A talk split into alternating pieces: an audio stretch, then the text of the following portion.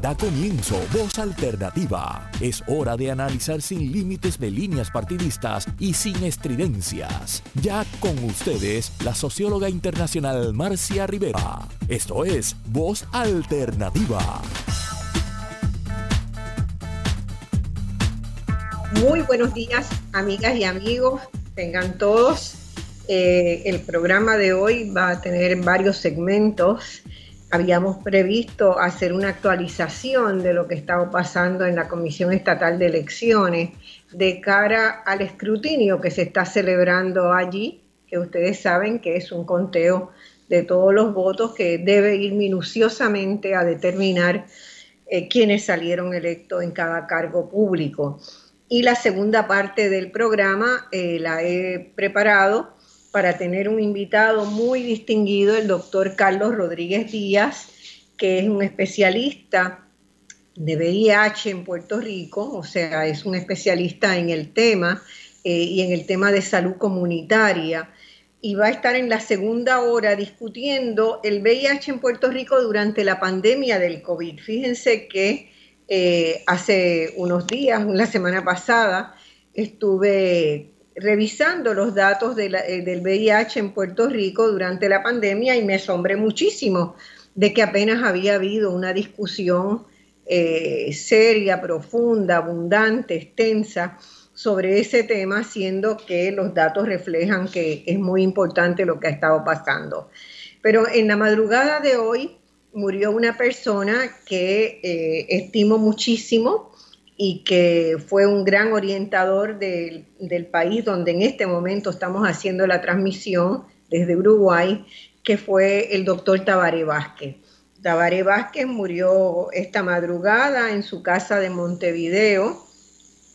Eh, como ustedes todos han sabido, ¿verdad? A través de, los programas que yo he hecho, eh, Tabaré Vázquez fue una figura de gran trascendencia eh, en, la, en todas las transformaciones acaecidas en el Uruguay en las últimas dos décadas, yo diría.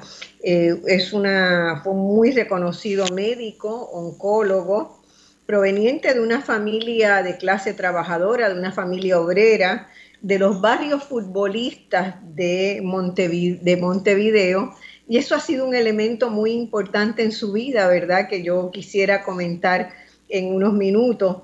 Eh, pero Tabaré fue, puede considerarse el principal líder del Frente Amplio desde 1996 eh, y quien llevó a esa fuerza política a sus importantes victorias que las ha tenido durante estas pasadas dos décadas, ¿verdad?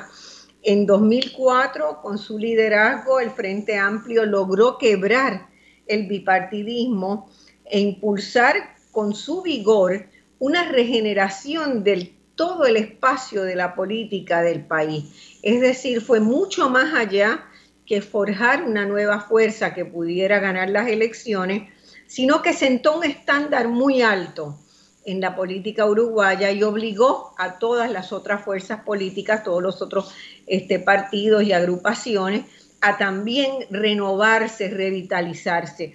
Y, hecho, y eso es un hecho muy importante en cualquier situación que se da. Eh, Uruguay está hoy de duelo, estamos de duelo. Ha muerto el presidente más serio eh, que ha tenido este país en muchos, muchos años comprometido con la equidad social en todas sus dimensiones, con la transparencia en la gestión pública y con darle un importante lugar a la ciencia en el desarrollo económico. Y eso es algo que personalmente valoro, valoro muchísimo, eh, porque en pocas ocasiones se consigue, ¿verdad?, que los presidentes le hagan un lugar a la ciencia y el andamiaje para que eso sucediera, para que la ciencia pueda aportar al desarrollo, y lo hemos visto comprobado ahora en el manejo de esta pandemia, este, se lo dio Tabaré Vázquez con, sus medidas en el primer gobierno. Eh, Tabaré legó a este país tan querido proyectos emblemáticos como fueron la alfabetización digital, de, toda la población, de todos los sectores económicos, ¿verdad? Había una brecha digital muy grande que se fue cerrando con las políticas que se instrumentaron en su primer y en su gobierno posterior, ¿verdad? El último, el último periodo, con una reforma económica que redistribuyó y generó, logró generar crecimiento económico sostenido para el Uruguay, eh, con una reducción muy significativa de los niveles de pobreza que tenía el país, eh, llevó adelante pleitos internacionales contra las tabacaleras por considerar que eran eh, una amenaza a toda la sociedad y garantizó el ejercicio pleno de los derechos humanos, así como la defensa del multilateralismo y del principio de no intervención en la política internacional. Eh, yo tengo a mi lado a Luis Yarzábal, ustedes conocen a Luis, médico como Tabaré, colega, amigo, y Luis, mi esposo, tuvo el honor, la oportunidad de servir como, como responsable de la educación de este país en el primer gobierno. Bueno, yo quiero comenzar por saludar y felicitar a Voz Alternativa y a su audiencia por el trabajo que vienen realizando desde, hace años para transformar, mejorándola, la situación de Puerto Rico. Eh, hoy la gran mayoría de la población uruguaya está acongojada y consternada por la desaparición física de Tabaré.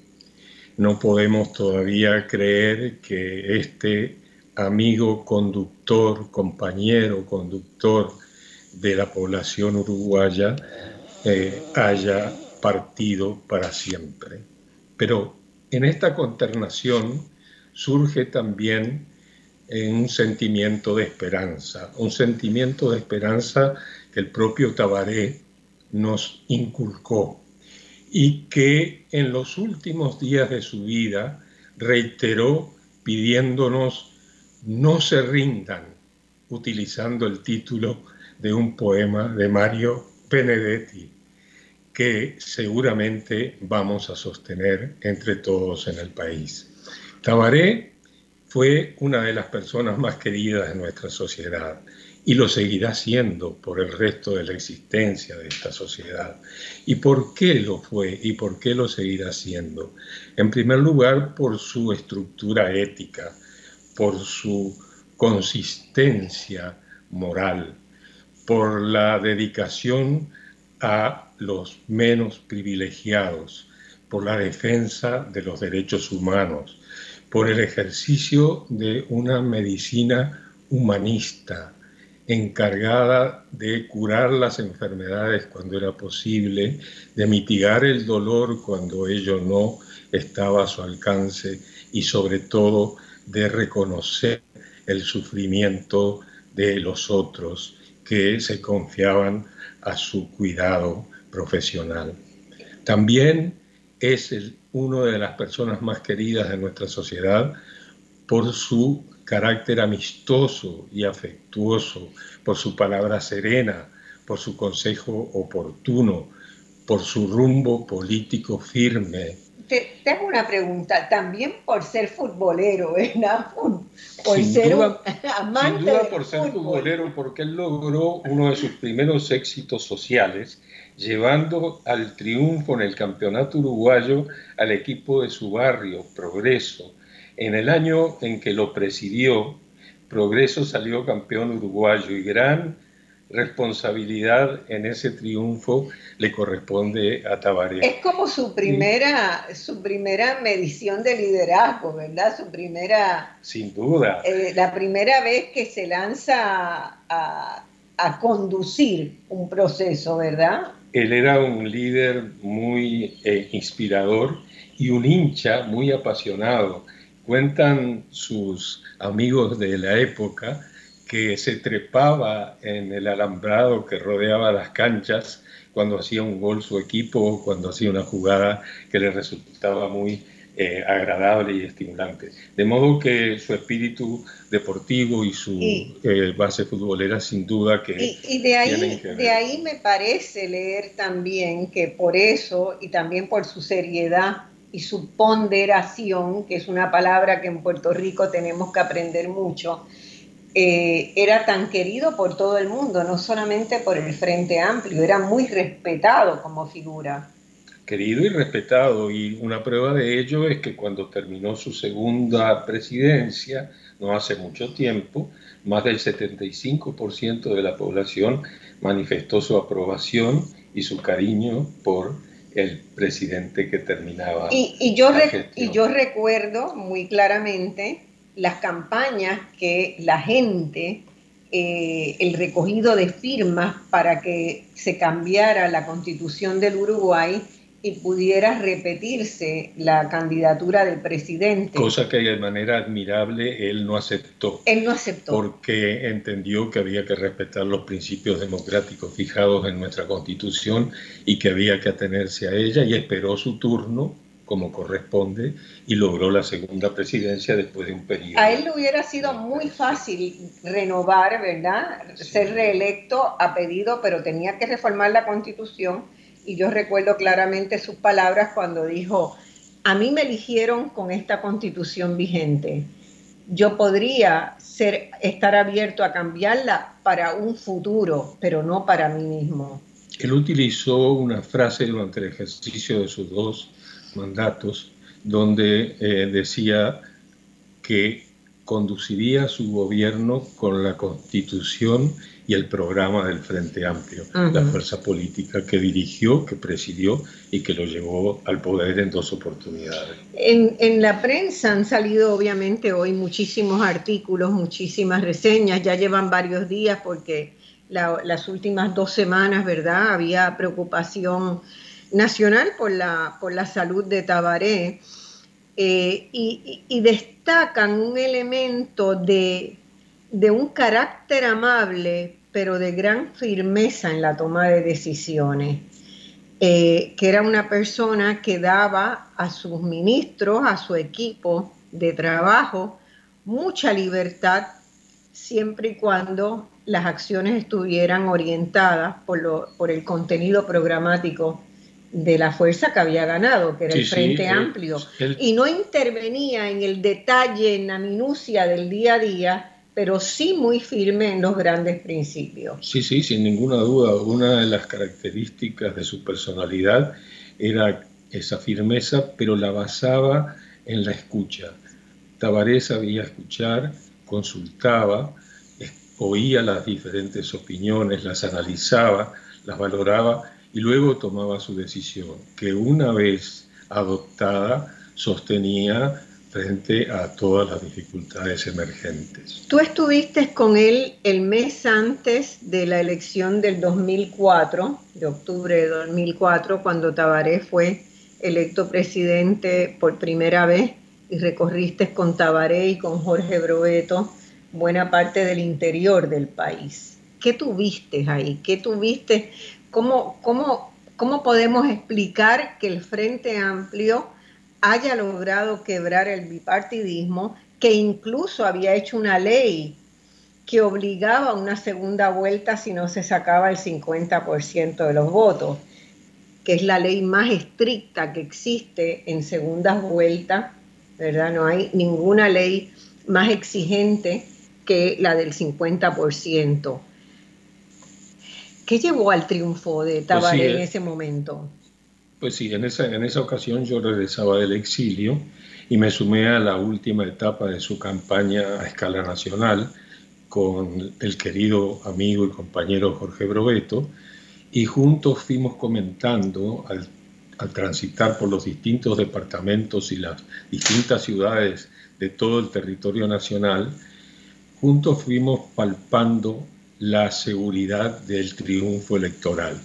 ¿Por qué? Porque vimos la compenetración de Tabaré con el pueblo del interior, porque vimos aparecer por primera vez en el interior profundo del país, en los eh, poblados pequeños, en las agrupaciones rurales, la bandera del Frente Amplio. Y porque vimos cómo la gente salía esperanzada a conversar con el político que se estaba acercando para solicitarle su apoyo en las elecciones nacionales.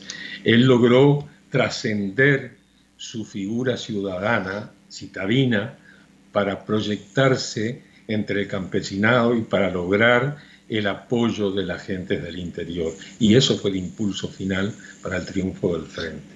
La otra cosa que a mí me, impresionó mucho eh, de, ese, de esa primera victoria electoral es que, eh, bueno, Tabaré tenía la experiencia de gestión de haber sido intendente de Montevideo, de haber sido el alcalde de la ciudad, eh, y esa es una buena experiencia de gestión, dado el tamaño y las dimensiones del peso que tiene Montevideo en, la, en el resto del país, ¿verdad? Esta es una ciudad muy centrada en su ciudad capital para, para todos los, los procesos. Eh, pero construir un gabinete sin haber tenido, ¿verdad? Una práctica siempre es algo difícil. Sin embargo, ese primer gobierno de Tabaré, ese primer equipo de Tabaré en el gobierno, los eh, futbolistas norteamericanos lo llamarían un Dream Team. Era un, un equipo soñado porque se eligió a la mejor gente para esos, para esos trabajos y muy rápidamente eh, el Uruguay empezó a convertirse en un centro de interés para el resto del mundo. Mandó un mensaje muy potente, primero de que había un cambio real, de que había una orientación hacia un desarrollo humano sostenible. Lo primero que me impresionó fue la rapidez con que se empezó a trabajar con la pobreza, con el tema de la reducción de la pobreza. Y, eso no hay muchos países que tomen una decisión de esa, de esa manera. Tú estabas en ese equipo de, trabajo a cargo de, la educación del país, ¿verdad? Eh, y la educación también fue uno de los elementos de las áreas donde ustedes pudieron empezar a hacer justicia a los maestros, democratizando la gestión educativa, mejorando los salarios ínfimos que tenían, empezaron a trabajar de abajo para arriba. Explica un poco sin Sin duda, ese fue uno de los problemas que más preocupaba a Tabaré y que nos encomendó solucionar. En primer lugar, la redemocratización del sistema educativo público. En segundo lugar, la mejora de las condiciones laborales, no solo en lo que tiene que ver con el salario, sino también en lo que tiene que ver con el apoyo en materiales y equipos para que pudieran cumplir con su función, en infraestructura que estaba eh, prácticamente eh, derruida a escala nacional de modo que eh, se hizo un esfuerzo muy grande y se logró, entre otras cosas, eh, institucionalizar la enseñanza de la historia reciente, que la historia en la etapa anterior se enseñaba solo hasta el año 1967. Entonces, en el gobierno de Tabaré se institucionalizó la, enseñanza de la historia hasta el momento actual. la enseñanza con perspectiva de género implementó la enseñanza con perspectiva de, género y la educación sexual a nivel de todo el sistema educativo. Se hizo hincapié en la enseñanza y la defensa de los derechos humanos, no solo a nivel social, sino también a nivel del sistema educativo. De modo que hubo un esfuerzo eh, muy grande en, en ese ámbito, pero lo que es más sobresaliente del primer gobierno de Tabaré es la lucha contra la pobreza. Y él la encaró desde el comienzo con la implementación de un plan de emergencia atacó la pobreza y la pobreza extrema. Y en su legado, cuando se despidió de su gente ya enfermo en los últimos 15 días, pidió en primer lugar que eh, se continuar el combate contra la pobreza extrema y contra la pobreza hasta lograr erradicarlas. Y por sobre todas las cosas, que nadie se rinda, siguiendo el título de un poema de Mario Benedetti. Es realmente el interés que lo guió, atender a que los más infelices sean los más privilegiados, como dice una frase del prócer Artigas. Y obviamente en la vida personal de Tabaré, que viene de una familia pobre, de una familia de clase trabajadora, de un barrio de clase trabajadora, que se esforzó, en ese Uruguay, eh, ese Uruguay permitía que una persona de ese sector social pudiera llegar. Y lo que yo sentía siempre que Tabaré quería afirmar es que eso no se perdiera, porque las políticas neoliberales liquidan esas posibilidades, las, las hacen desaparecer. Entonces, atender cosas como la brecha digital, asegurando que todas las escuelas tuvieran conexión a Internet, que todas las familias pobres o ricas tuvieran acceso a Internet, asegurar que se cerraran las brechas científicas, apostando a ir formando cada vez más este, científicos a través de la creación de un organismo, porque la ANI fue un organismo que se gesta, ¿verdad?, en ese primer periodo de gobierno. Eh, todo eso va a señalar que puede haber unas rutas alternativas para, para este desarrollo, que gente que viene de sectores muy pobres puedan cruzar ese umbral, asegurando la educación pública y gratuita en todos los niveles, hasta la universidad, a pesar de las presiones que había para conseguir recursos para la universidad, nunca se impuso matrícula sigue siendo gratuita. Todos esos fueron luchas grandes, ¿verdad? Por, el, por las cuales hay que, reconocer ese, el plan Ceibal, que lo tuviste que instrumentar en tu periodo, ¿verdad? lo que yo quisiera al, terminar es señalar que eh, Tabaré siempre defendió eh, a la fuerza política de la cual formaba parte y la cual contribuyó a crear y a sostener como la herramienta para llevar adelante estas políticas. Y el pedido que nos hizo al eh, culminar su vida debe ser tenido en cuenta hoy con mucha atención. Él pidió mantener la unidad, mantener la unidad en la diversidad de esa fuerza política que enrumbó al país hacia mejores perspectivas y que quiere llevarlo a la felicidad colectiva. Eh, eso no es fácil, eso no es fácil y los que están escuchándonos en Puerto Rico, ¿verdad? Que es la principal audiencia de este país, saben lo difícil que ha sido construir un, un espacio plural, diverso, donde la gente se junte y se junte por vocación de querer hacer algo fundamentalmente distinto.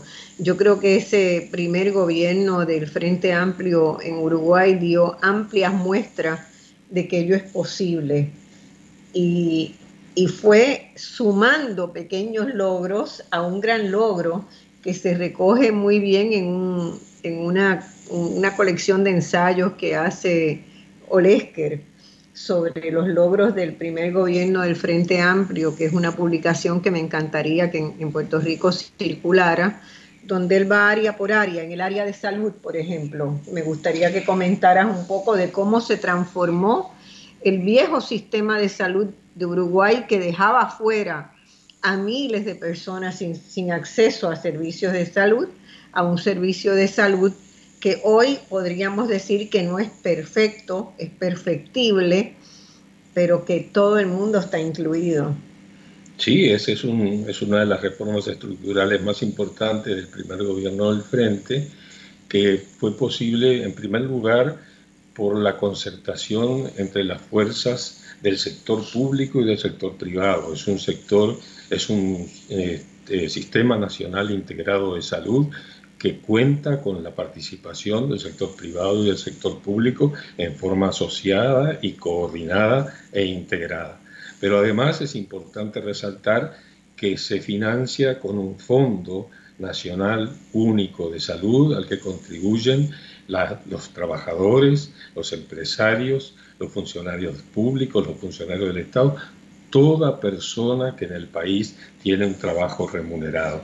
De manera que eh, la asociación de los dos componentes del sistema, eh, el uso de un fondo, la creación y uso de un fondo común y la, la, participación, la conducción participativa del sistema con representantes del gobierno, representantes de los trabajadores de la salud y representantes de los usuarios, es lo que le ha dado sostenibilidad y funcionalidad al sistema. Y eso fue un elemento clave, eso, la lucha contra la pobreza, la diversificación energética que se pone en marcha también en ese periodo y que permitió eh, que Uruguay redujera muy significativamente la dependencia del petróleo, encaminaron el país en una nueva dirección, ¿verdad? Que ha sido resaltada por organismos internacionales eh, en muchas ocasiones como un país que eh, demostró que se pueden hacer las cosas sin grandes daños a ningún sector, sin causar, eh, ¿verdad?, histeria en algunos sectores y que con cierto nivel de razonabilidad se puede dialogar con todo el mundo.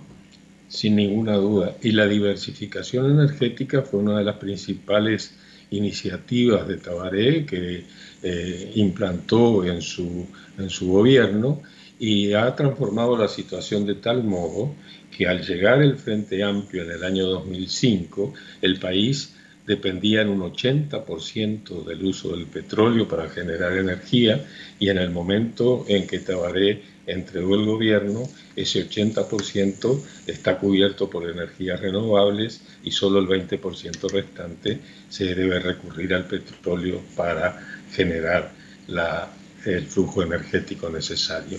Este desarrollo y esta diversificación energética fueron además la plataforma desde la cual se pudo impulsar el crecimiento económico que a su vez fue utilizado en gran parte para eh, reducir los niveles de pobreza y prácticamente erradicar la indigencia. Bueno, y todo eso tuvo un efecto de hacer más atractivo y más seguro el Uruguay como un lugar de inversión llegaron inversiones foráneas, llegaron inversiones de los países escandinavos, llegaron de Estados Unidos, de España, de, eh, se diversificaron los mercados también, los mercados agrícolas.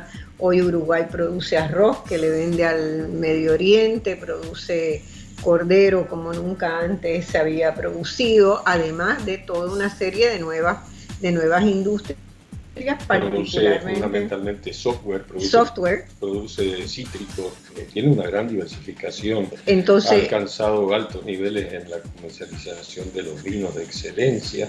Eh, la diversificación de la producción y diversificación de los mercados ha, permitido que Uruguay tenga la capacidad de paliar mejor las crisis internacionales que se han dado en el ámbito económico, ¿verdad? y en buena medida toda esa mirada estratégica viene del liderazgo que impartió al Frente Amplio Tabaré Vázquez. Así que... Así que nuestro compromiso con Tabaré de que vamos a resistir y que vamos a seguir seguir adelante, esa política en todas partes. Bueno, vamos a una pausa ahora y cuando volvamos vamos a tener en línea telefónica a Manuel Natal para hablar de lo que ha estado sucediendo esta semana en el Coliseo, donde se están haciendo este, el, recuento, no el recuento, se está haciendo eh, la revisión de todos, los, de todos los maletines y el escrutinio general de la Comisión Estatal de Elecciones. Vamos a la pausa y estamos con ustedes en unos minutos. Mis amigas y amigos, volvemos. Hemos usado esta primera parte del programa para rendirle un homenaje muy sincero, muy cariñoso a Tabaré Vázquez, que fue intendente de Montevideo, dos veces presidente de la República y que en la mañana de hoy falleció. Y tantas de las experiencias, de las enseñanzas del legado de Tabaré eh, podríamos tomarlo como ejemplo de lo que se puede hacer en Puerto Rico si hay voluntad, si hay firmeza, si hay compromiso con la equidad, con la transparencia, con la buena gestión, con la cero tolerancia a la corrupción. Y de eso tenemos mucho que aprender nosotros en Puerto Rico. Estamos esperando tener en, este, en línea telefónica a Manuel Natal, que nos ha confirmado que puede estar unos minutos. Ustedes saben que eh, en la pasada semana se ha estado llevando adelante el escrutinio de votos en la Comisión Estatal de Elecciones y han surgido una enorme cantidad de preguntas, de preguntas que tiene la ciudadanía, una ciudadanía que está bastante enojada con lo que está saliendo, lo poco que está saliendo en los medios, porque hay que decir que los medios no están haciendo una cobertura cabal de las situaciones que se están dando en la legislatura. Manuel, te tenemos en línea telefónica. Agradezco estos minutos. Sé que ha sido una semana muy dura, muy difícil para todos los que están trabajando en, la, en, las labores del escrutinio de la Comisión Estatal de Elecciones y agradecemos que puedas hablar directamente con la ciudadanía sobre lo que allí está ocurriendo. Eh, buen día. buenos días, Marcia. Gracias por la oportunidad y, y mi agradecimiento sobre todo a esas personas voluntarias que están yendo todos los días al Coliseo Roberto Clemente a asegurarse, ¿verdad?, que prevalezca la democracia y la transparencia y particularmente a los que están yendo allí como parte del equipo de Victoria Ciudadana, que más allá de velar eh, los votos de una candidatura o de un movimiento, eh, están asegurándose que las cosas se hagan bien y lo llevan haciendo eh, ya por casi cuatro semanas corridas eh, porque recordarás que literalmente al día después de la elección, ya a la una de la tarde teníamos un ejército de personas allí y se han mantenido durante las pasadas eh, más de cuatro semanas. Bueno, el martes cumplimos cinco semanas. Y eso es un trabajo muy duro y, y que necesita de una gran concentración y de una paciencia enorme. Este, mis respetos también y mi cariño para todos esos voluntarios que han estado, que es una labor patriótica, es una labor de patria, de país. De, acuerdo, de acuerdo, y, que seguimos reclutando a las personas que nos puedan estar escuchando en este momento, que sepan que todos los días nosotros estamos reclutando y capacitando a más funcionarios y funcionarias. Todos los días tenemos talleres de capacitación eh, para personas que quieran eh, poner de su tiempo eh, en las próximas semanas.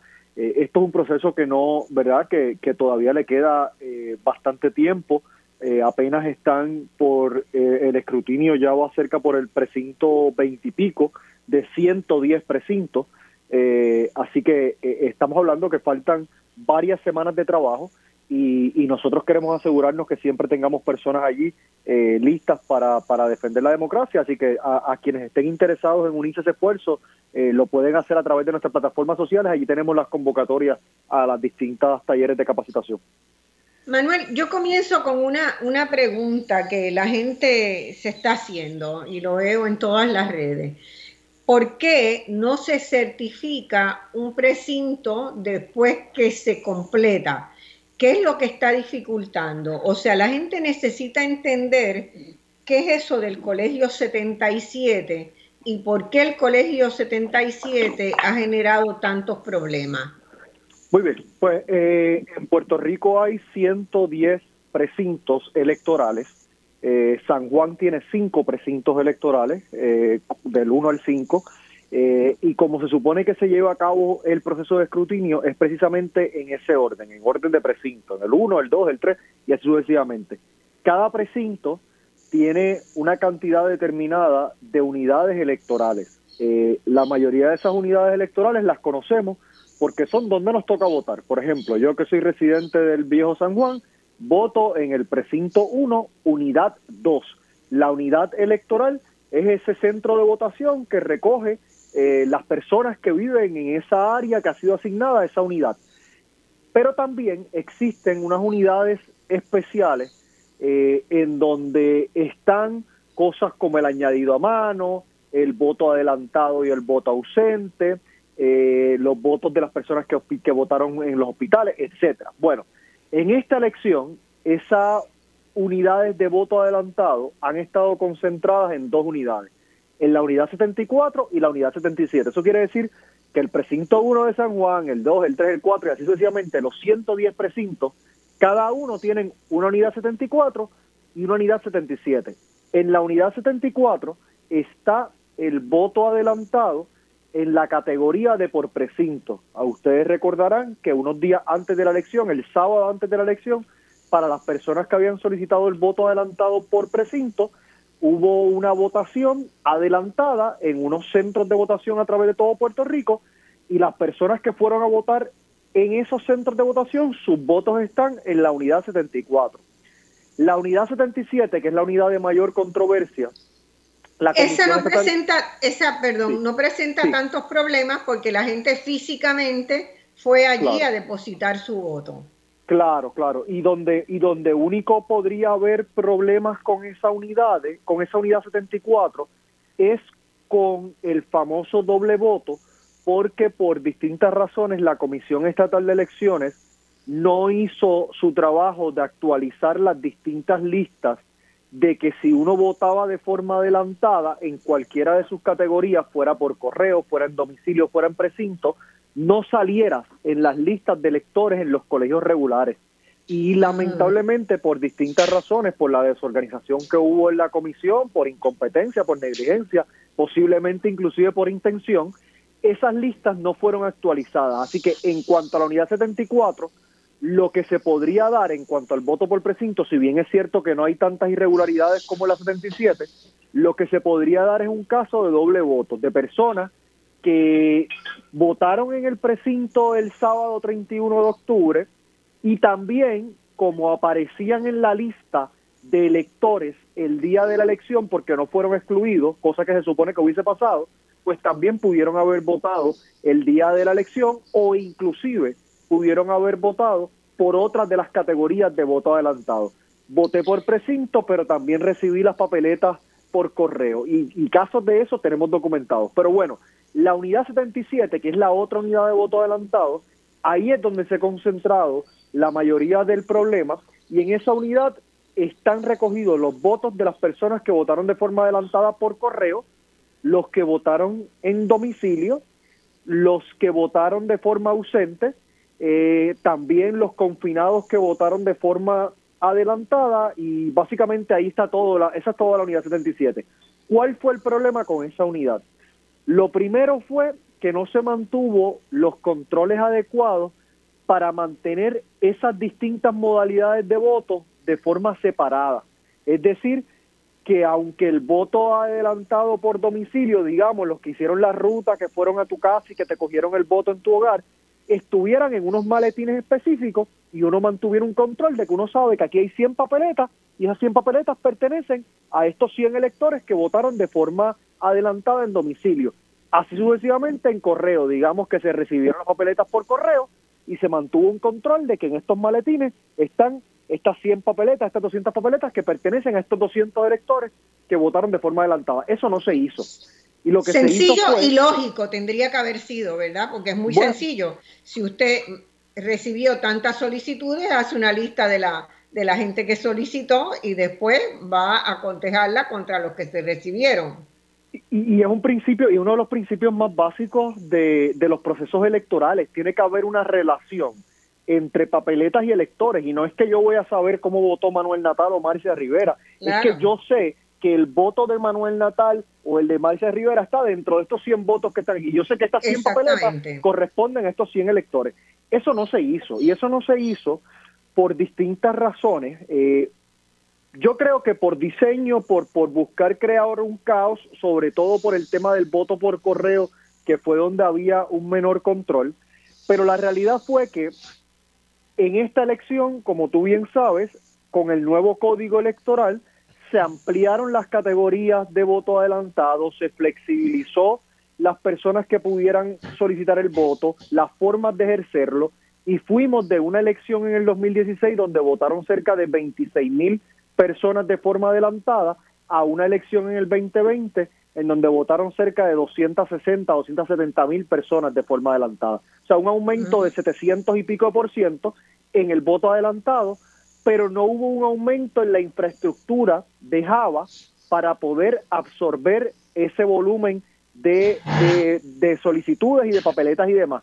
¿Qué significó eso?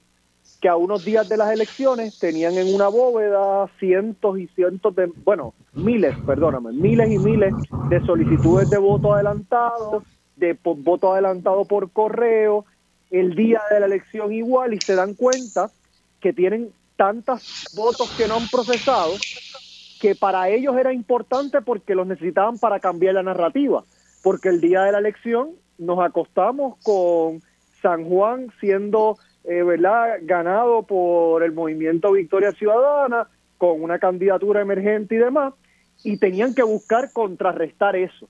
¿Y qué ocurrió en la Comisión Estatal de Elecciones? Que se dio una instrucción de que se procediera a atender a toda prisa todo lo que era el voto adelantado que tenían, eh, ¿verdad?, detenido por un tiempo y que no habían procesado como se supone y que se le diera la prioridad a San Juan.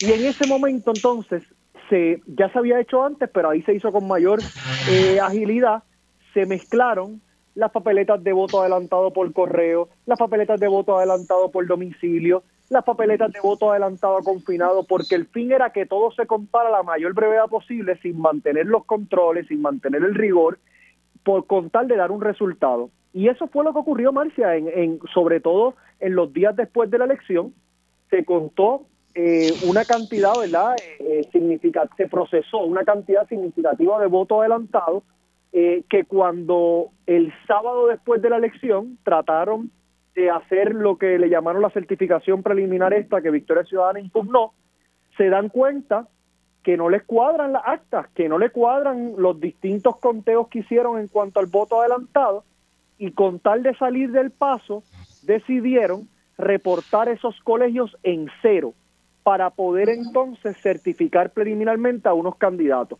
¿Por qué te hago esta historia, Marcia? Porque estamos cuatro semanas después en exactamente el mismo lugar, porque como no pudieron hacer el trabajo bien en los días próximos a la elección, y lo que quisieron fue acelerar el paso para poder contar y ficticiamente reportar un número de que tenemos un ganador de forma preliminar, y patearon la lata para decir eso lo resolvemos después, el tranque que tenemos aquí, los, los, el, la falta de cuadro en las actas, en las que aparecen, en las que no aparecen, lo resolvemos después, pues después es que estamos cuatro semanas eh, más adelante en el mismo punto y por eso, volviendo a tu pregunta inicial, por eso no se ha podido finalizar ni el precinto 1 ni San Juan, ni el 2, ni el 3, ni el 4, y así pasarán todos los precintos mientras se continúa haciendo ese trabajo de la unidad 77, porque es un problema que no es solamente de San Juan, es de todo Puerto Rico. Claro, en San Juan se hace más evidente porque ahí es donde, ¿verdad?, eh, se inclina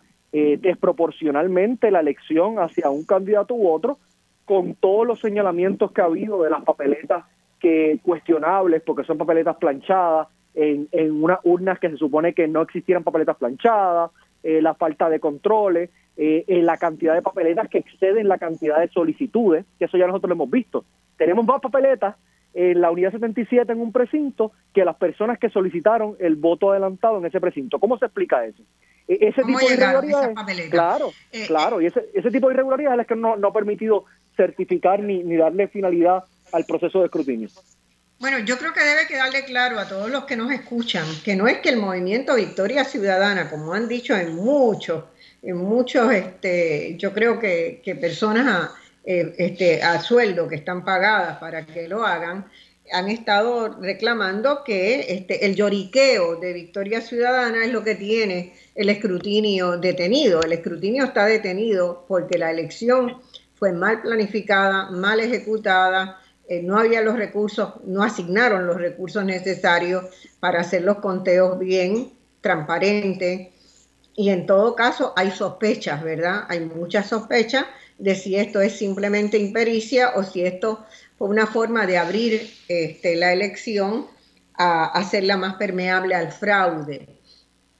A mí me, me llama la atención de que en los votos por correo en las elecciones anteriores, el grueso de ese voto eran los estudiantes que estaban fuera de Puerto Rico cursando estudios pero durante la pandemia esos están en Puerto Rico. Así que no tenemos una idea, ¿verdad? Porque no si no están bien las listas, si no se han podido estudiar las listas, no podemos tener una idea de, de cuánto se abrió ese voto eh, hacia otros sectores que, eh, ¿verdad? No sé si tenían, si llegaron como, como ya en el proceso eh, de la recepción, yo no sé si los informes explican que están todos los, todos los elementos estaban recibidos, las identificaciones y de dónde eran, qué tipo de identificación. Haría falta mucho más estudio para ver, ¿verdad?, la permisibilidad la permeabilidad al fraude que pueda tener ese mecanismo y que yo creo que para cualquier próxima elección hay que estudiarlo muy seriamente, muy seriamente. Eh, las papeletas, estos maletines últimos que aparecieron, seis maletines que aparecieron ayer o anteayer, eh, ¿se ha podido saber de qué eran esos maletines? Sí, pues, pues mira, resultó ser precisamente lo que yo anticipé que serían cuando cuando escuché que, que, no eran papeletas. No, claro, porque es que ya ya ya se le había pasado la mano con las papeletas adicionales. Entonces, ahora ahora no necesitaba papeletas, ahora necesitaba solicitudes para justificar la cantidad de papeletas adicionales y dicho y hecho. Eh, se encontraron seis maletines con sobre seis mil y pico de sobres de voto adelantado por correo con, la, con las solicitudes, ¿verdad? Y las respectivas identificaciones, supuestamente y alegadamente, de los electores que solicitaron el voto de esa forma. Eh, curiosamente, esos seis maletines se encuentran en el área de carga del el Coliseo Roberto Clemente, es decir, en las afueras del Coliseo Roberto Clemente, fuera del área de la bóveda, fuera de las áreas que tenían todo el control, y pues de, esas cosas que pasan, que de momento aparecen seis maletines eh, en el área de las afueras del Coliseo y que curiosamente tienen seis mil y pico de solicitudes que ayudan a contrarrestar eh, la denuncia que nosotros hemos hecho del sobrevoto, eh, porque, ¿verdad? Por ejemplo, de esas seis mil y pico de solicitudes, ya preliminarmente se nos han dicho eh, que trescientas y pico de ellas están en San Juan y que casi el 90% de ellas pertenecen nada más y nada menos al precinto 3 de San Juan, que es el precinto eh, que sabemos que está en la contienda eh, con la licenciada Eva Prado, eh, que está, ¿verdad?, en, con todas las de prevalecer contra el incumbente.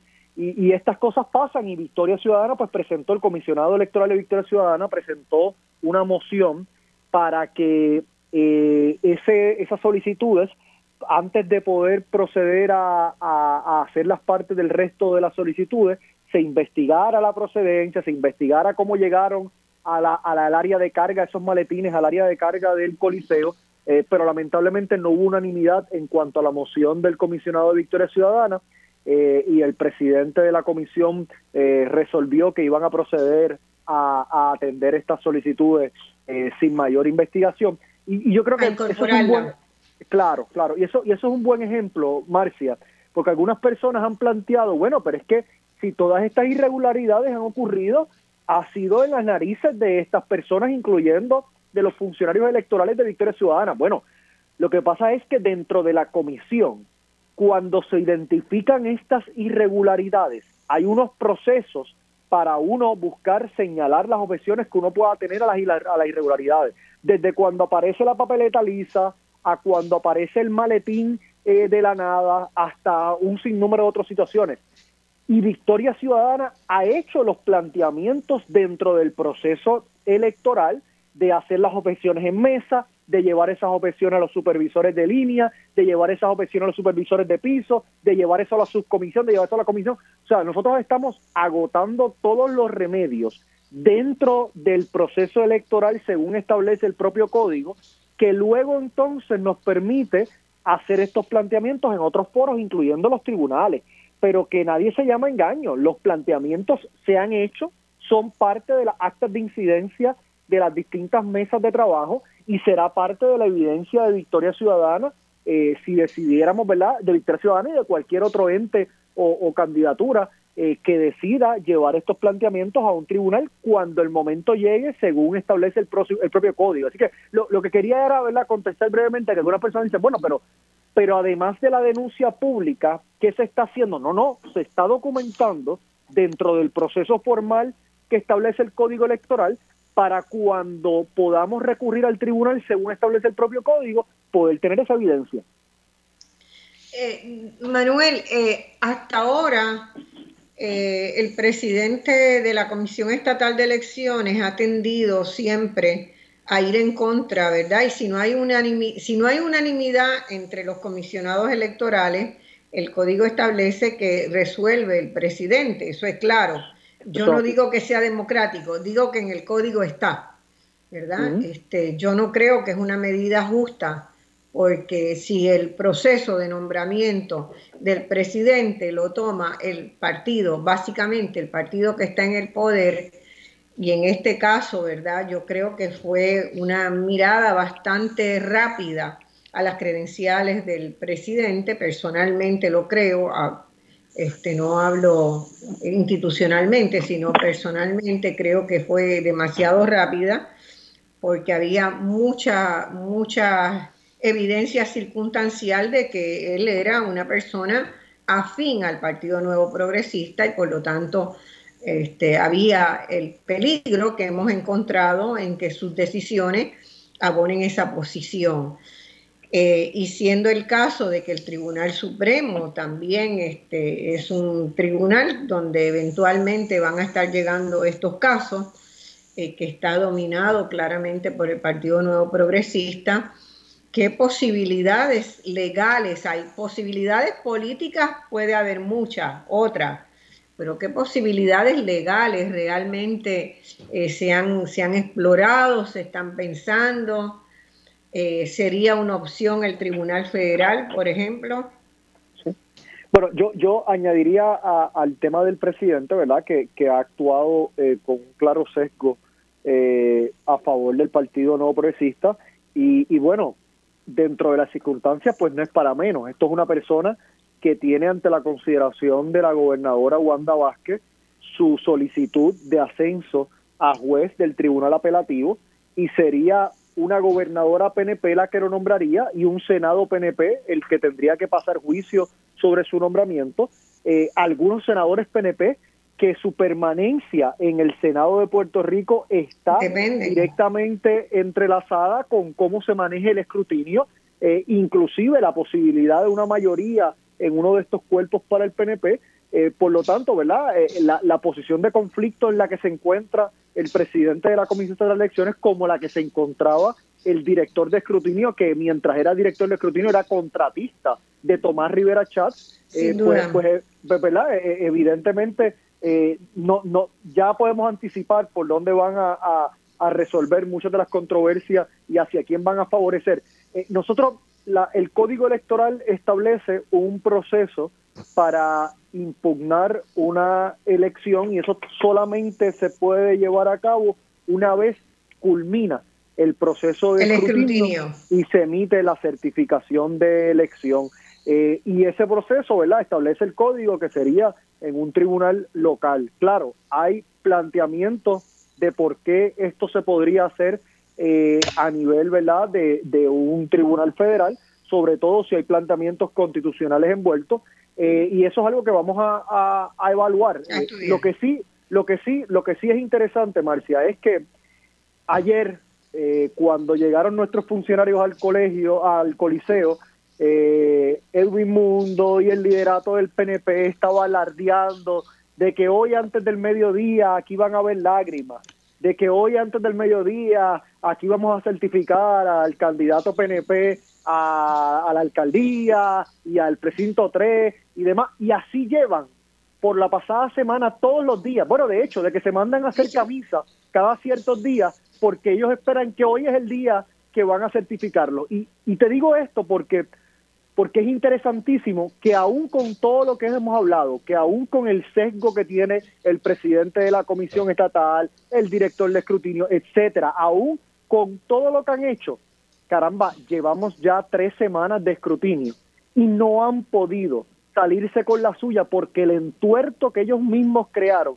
es tan y tan grande que no saben ahora cómo resolverlo de una forma que puedan mantener eh, un poco de, vergüenza pública, ¿verdad? De, que, de que no fueran tan burdos. Entonces, yo creo que esto va a tomar tiempo, yo creo que los elementos adicionales para poder, eh, ¿verdad?, hacer los señalamientos con la evidencia de las irregularidades en esa unidad 77 se siguen agrupando y agrupando eh, y inevitablemente, ¿verdad?, van a, van a terminar en un tribunal, sea de aquí o sea de otro lugar, eh, nosotros vamos a, a, defender la voluntad de cambio, claro, de todos los sanjuaneros y todo el pueblo puertorriqueño hasta el foro que sea posible. Bueno, y asegurar también, ¿verdad?, que la gente que emitió un voto, ese voto se cuente como lo emitió, porque en última instancia no es meramente asegurar que los, se cuenten bien los votos de Victoria Ciudadana, sino que todos los votos de todos los puertorriqueños y puertorriqueñas se cuenten bien. De eso se trata. Manuel, te agradezco muchísimo estas aclaraciones. Sé que el pueblo de Puerto Rico quería escucharte, quería, quería darle seguimiento y, ver qué, cuál es el próximo paso. Este, hasta la próxima. Muchas gracias, Marcia. Bueno, mis amigos, volvemos a esta segunda hora de Voz Alternativa. Hemos tenido dos intervenciones muy buenas.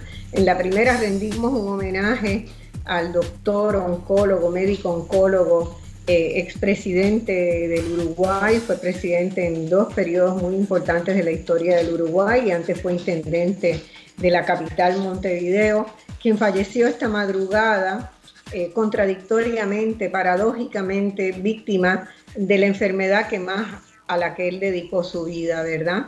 Este, un cáncer de pulmón. Eh, hoy tenemos eh, un programa que hemos dividido en tres segmentos. En el primero hicimos ese homenaje al legado que dejó Tabaré Vázquez en el Uruguay en sus dos periodos. y estuvimos con el doctor Luis Yarzábal, que me acompañó aquí mismo, es mi esposo, y además estuvo en el equipo de trabajo de Tabaré en su primer gobierno a cargo del área de educación.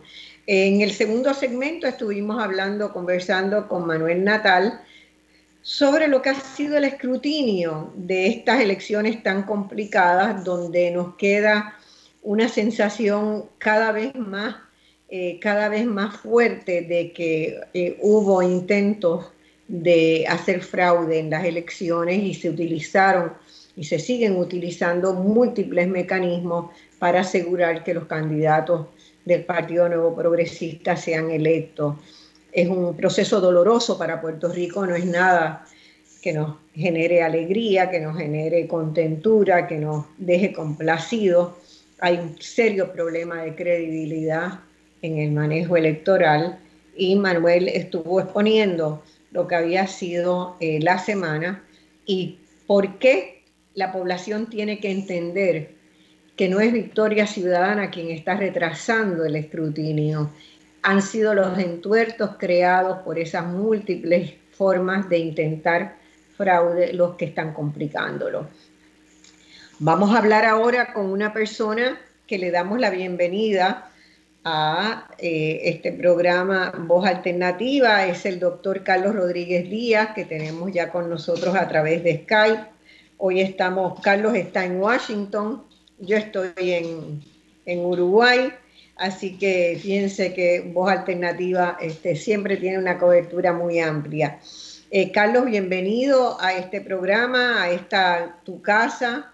Eh, nos da mucho, mucha alegría y mucho orgullo eh, que puedas estar con nosotros en el día de hoy. Buenas, a ver si te escuchamos y te vemos por ahí.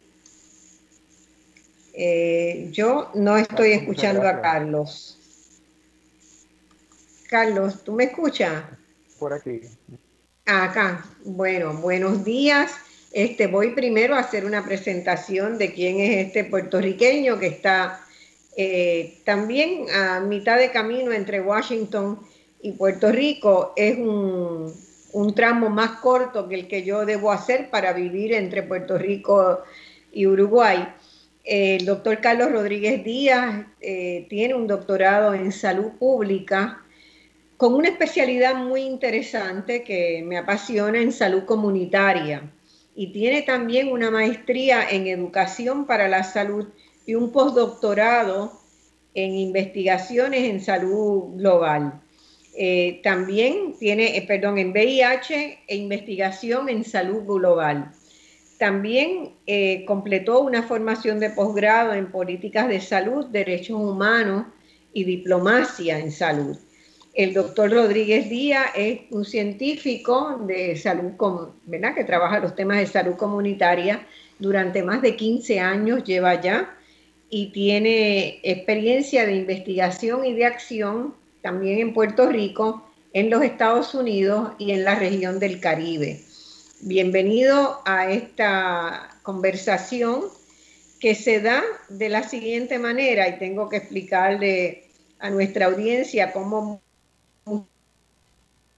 muchas veces de, de voz alternativa. Sé que esta semana se celebraba, eh, uno, la semana pasada se conmemoraba uno de esos días importantes en la lucha para el HIV y me puse a leer porque me dio curiosidad que en Puerto Rico eh, casi pasaba por desatendido, por debajo del radar de la mesa, el tema del HIV cuando hace ya unos cuantos años era un tema cotidiano, ¿verdad? En los medios y en la preocupación de las personas.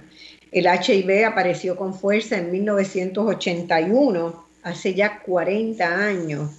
Y yo quiero empezar con el doctor Rodríguez Díaz preguntándole cómo ha sido la evolución del HIV y, de, y del SIDA, la enfermedad causada por este virus, en Puerto Rico, porque de ser una especie de, motivo de enorme preocupación, de estigmatización en muchos casos y de discriminación hacia las personas que habían contraído el HIV, el virus ha ido pasando por debajo de la mesa, a pesar de que ¿verdad? todavía no, no hay una vacuna para el virus, pero sí tratamientos muy efectivos. Así que yo quiero comenzar preguntándole al doctor cómo evalúa él la evolución de la enfermedad causada por este virus en Puerto Rico y también en los Estados Unidos, particularmente en las comunidades de la diáspora de, puertorriqueña y de otros inmigrantes. Saludos Marcia, muchas gracias por la invitación. Eh, para mí es un placer eh, estar eh, acompañándole y acompañando a la gente que nos escucha. Pues como bien menciona, eh, ya tenemos 40 eh, años de historia de, lo que conocemos hoy como la epidemia del VIH a nivel global.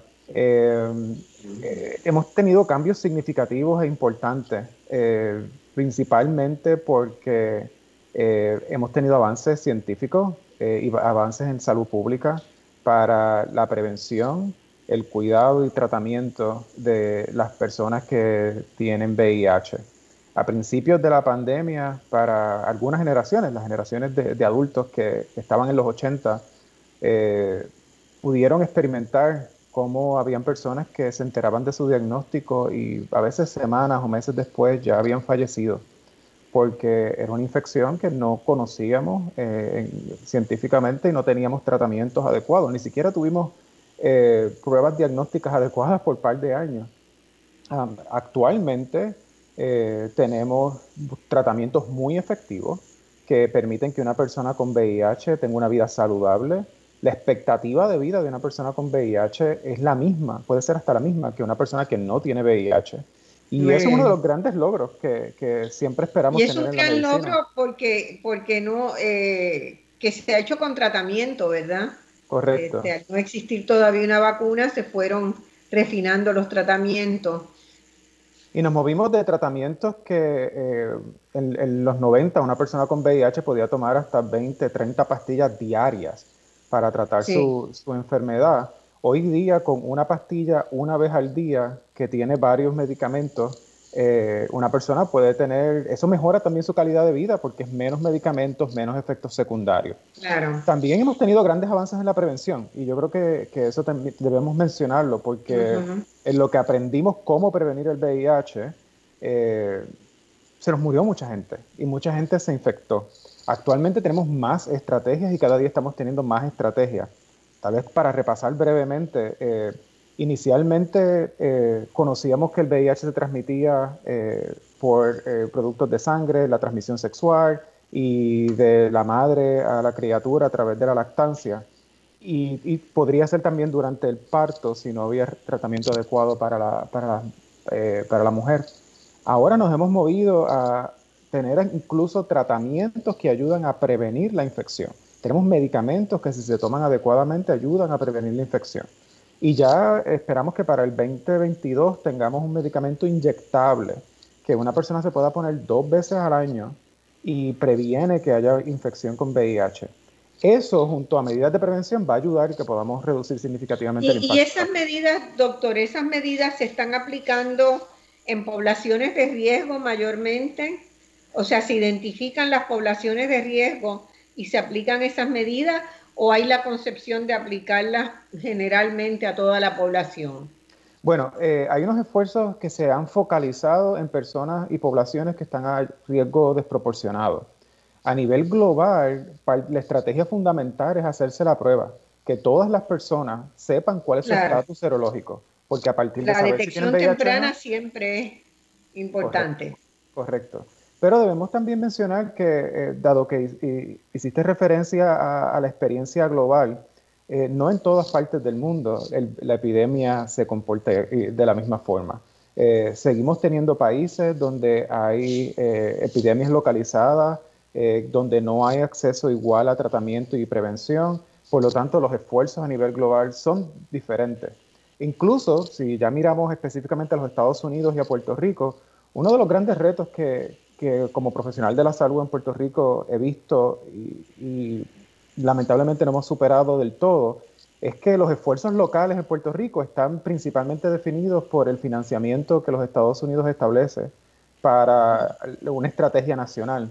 Y eh, es mi opinión que ah, también hemos carecido de voluntad política para tomar decisiones para mejorar la forma en que proveemos servicios de salud eh, y, por ejemplo, eh, no hay educación sexual eh, comprensiva en las escuelas. Por lo tanto, los riesgos para transmisión del virus por contacto sexual aumentan, porque creamos un, riesgo al no educar sobre la sexualidad y no combatimos estigmas que impiden acceso adecuado a la prevención y el tratamiento. Sí, muy bien. Este, la, otra cosa que quería preguntarle, eh, también se ha detenido la transmisión de madre a hijo, ¿no? Eh, es, ahí ha habido como unos, unos avances realmente importantes, ¿no?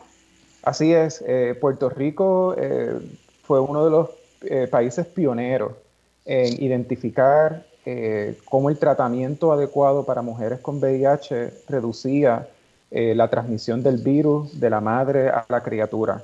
Y hace ya bastantes años, eh, quiero decir más de una década, Puerto Rico eh, mantiene un nivel de casos de transmisión perinatal bien, bien, bien por debajo de bien bajos.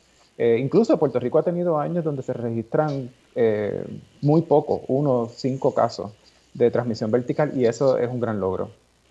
Y, y, según recuerdo, buena parte de esa investigación y de ese adelanto eh, fue hecho en Puerto Rico, ¿verdad? Así es, en la Universidad de Puerto Rico, en el recinto de ciencias médicas. La investigadora principal eh, fue la doctora Carmen Zorrilla, eh, obstetra ginecólogo, que sigue estando en el, en el frente de batalla en la respuesta del VIH a nivel local que es un aporte no solamente a Puerto Rico, ¿verdad? Es un aporte al conocimiento general sobre el trabajo que hay con, con un virus, con una enfermedad, sí se va creando la comunidad científica que intercambia este, ¿verdad? experiencias de investigación y, participar en ese nivel de, ¿verdad? No meramente ser usuarios de las investigaciones y de las sugerencias que hacen otros es muy importante para un país y ahí en, en el caso de Puerto Rico el recinto de ciencias médicas siempre ha jugado un papel realmente importante este, en, diversas enfermedades y en el SIDA ha sido uno. Eh, a mí me llamó la atención eh, hace en junio pasado, recuerdo haber leído de un, un, informe, un estudio que se hizo, unos datos que se recogieron de los casos que se, los nuevos casos que se habían reportado en Puerto Rico de, durante la, desde el inicio de la pandemia. Y eso era como a finales de junio, así que iban de marzo, febrero, marzo a junio, ¿no? Y hablaba de un total de 50.163 casos. A mí me pareció muchísimo. no sé si, si eso eh, para ustedes es significativo, si es que hay una, ¿verdad? Una coyuntura, unos riesgos que se han añadido durante la pandemia del COVID que debemos tener en mente. Me gustaría que usted este, pudiera compartirnos cómo, qué le parecieron, qué le parecen esos datos, si debemos preocuparnos por eso, si tenemos eh, una pandemia detrás de la pandemia. Sí, ciertamente, eh, gracias por hacerme esa pregunta. Eh, yo creo que estamos observando una sindemia. Eh, es un ese término hace referencia a cuando están coocurriendo varias enfermedades o varios asuntos de salud simultáneamente. Tenemos la pandemia de COVID que está ocurriendo y podemos hablar más de eso, pero específicamente sobre VIH tenemos, en Puerto Rico se han diagnosticado cerca de 50.000 casos. Eh, la mayoría de esos casos son personas que lamentablemente fallecieron. Eh, y en Puerto Rico tenemos sobre 20.000 eh, personas viviendo con VIH.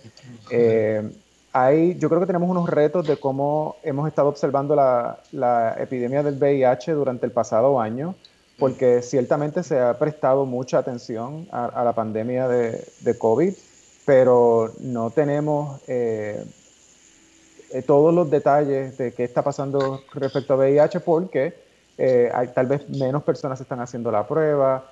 Es probable que los servicios de VIH también hayan tenido, se hayan visto afectados porque los profesionales de la salud que trabajan en el área de VIH tienen un nivel de peritaje extraordinario que es muy útil en esta respuesta de coronavirus, al coronavirus. Em, y, bueno, yo creo que también podemos estar viendo los resultados de menos esfuerzos de prevención o de que las personas no estén teniendo los accesos que necesitan, tanto para prevención como para cuidado. Eh, yo sería cauteloso en decir que, las cosas están peor porque no tengo evidencia eh, eh, en este momento, pero estamos haciendo las investigaciones eh, que así lo ameritan. Eh, debo mencionar que eh, muchos profesionales de la salud, incluyendo profesionales en el Departamento de Salud de Puerto Rico, están altamente comprometidos con la respuesta al VIH y a pesar de, todos los desastres que, que nos han pasado, han mantenido servicios disponibles para las personas con VIH, para que tengan acceso a medicamentos, para que las pruebas puedan ser disponibles, para que haya vinculación a otros servicios que son necesarios pero todo esto pasa en condiciones que son bien desfavorables para, prestar servicios de salud. Así que ahí hay, hay, varios retos.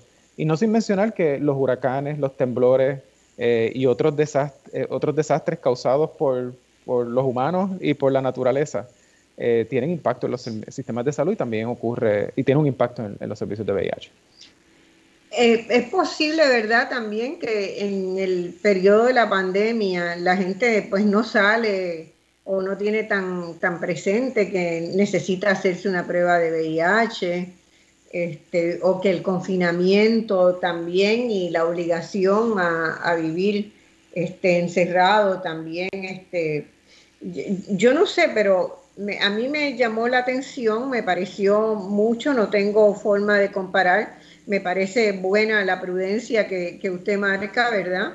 De que habría que, hay que estudiarlo bien pero, pero creo que es algo que no debe salir del radar de la opinión pública, ¿verdad? Porque eh, yo no sé dónde, dónde una persona puede conseguir las pruebas, pero y ahí esa sería mi, mi próxima pregunta, que vayamos a ver los tipos de pruebas que hay de VIH, porque sé que hay varias pruebas, hay una prueba rápida que es gratis, que es confidencial, que está disponible para todo el mundo, pero cómo se hacen esas pruebas, dónde se hacen.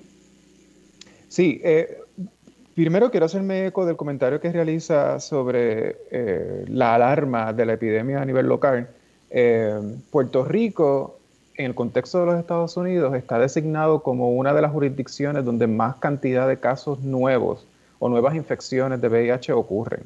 Eh, eso en el contexto de todos los Estados Unidos, pues eh, es alarmante. Eh, en Puerto Rico tenemos más infecciones que en la mayoría de las jurisdicciones de los Estados Unidos. Así que eso es preocupante. Por otro lado, hay muchos recursos que se invierten para que la prueba sea accesible a diferentes poblaciones en, el caso de Puerto Rico. como, como, bien menciona, la prueba es totalmente confidencial eh, podemos tener resultados eh, en, literalmente cinco minutos eh, o menos incluso. la tecnología ha avanzado significativamente, incluso no se tiene que usar una muestra de sangre para hacer la prueba de VIH, puede ser con un hisopo, un swab. En, la boca que nos ayuda a identificar si hay anticuerpos para, para el virus. hay, hay, una que detecta antígenos que, y que es la, prueba de sangre, ¿no? que detecta si hay infección y puede detectarlo tempranamente, eso me parece importante, y, pero también hay otra prueba que es oral.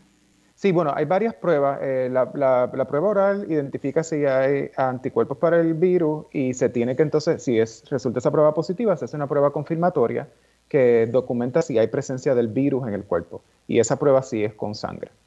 Eh, y luego de esa prueba confirmatoria, inmediatamente, si la, persona tuviera VIH y fuera positiva, eh, se puede iniciar el tratamiento inmediatamente, porque el, objetivo del tratamiento es reducir la presencia del virus en el cuerpo y también mejorar la capacidad del sistema inmune para combatir la infección. ¿Y qué debe, qué debe hacer una persona, eh, colocándonos ¿verdad? en la masa de la población, qué debe hacer una persona? Que piensa que ha estado en contacto con alguien que tiene, que tiene la enfermedad, que tiene el SIDA, eh, ¿cuál debe ser su primera movida? ¿Debe ser ir a hacerse una prueba, ir a donde un especialista, ir donde un médico general? Hablando en términos del momento en que estamos, ¿verdad? Donde hay un compromiso de la clase médica y de toda la institucionalidad médica muy fuerte con el COVID-19. ¿Debe esperar a que pase el COVID-19? ¿Cuán, o sea, yo quisiera que usted orientara, ¿verdad?, un poco a la población eh, en qué, porque no ha habido esa orientación, eh, nos, falta esa orientación.